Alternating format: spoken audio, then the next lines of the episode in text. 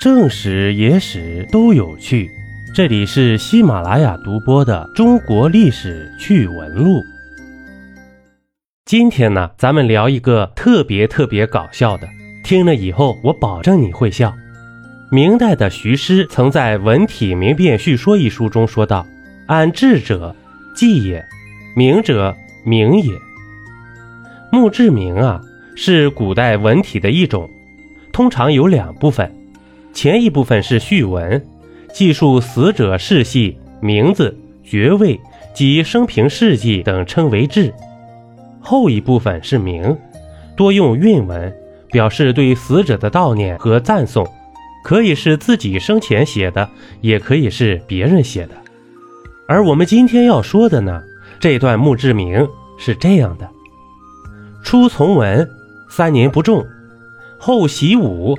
教场发一矢，中鼓励，竹之出，遂学医，有所成，自撰一良方，服之，足。这呀，确确实实是真实存在的墓志铭啊。这段话出自《杨一孝传》，而杨一孝这个人原名叫刘泽恩，号灵虚子，又号一瓢道人，与济公活佛一样。经常蓬头垢面，怡然自得于市井之间。其人高义不凡，倦狂放达，学识博杂，行事怪癖，每多奇谈议论。时人传其瞬时可通天贯地，且知过去未来。更有传说呀，他是神仙转世，曾拜师于吕洞宾和观音菩萨。嘿，对于这样一个人物啊。有这样一个墓志铭，不得不说是一种讽刺了，而且其碑文呐，很可能是他自己写的吧。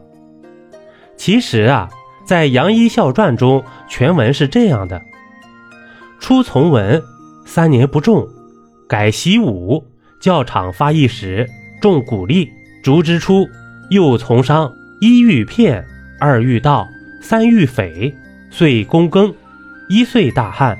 一岁大涝，一岁飞黄，乃学医，有所成，自撰一良方，服之足，遂至地府，酒后阎王升堂，不耐，问之，鬼卒曰：“王阅足下卷宗，狂笑，休克于后堂，未醒。”嘿嘿，连阎王在阅读他的平生事迹时，都笑得休克了。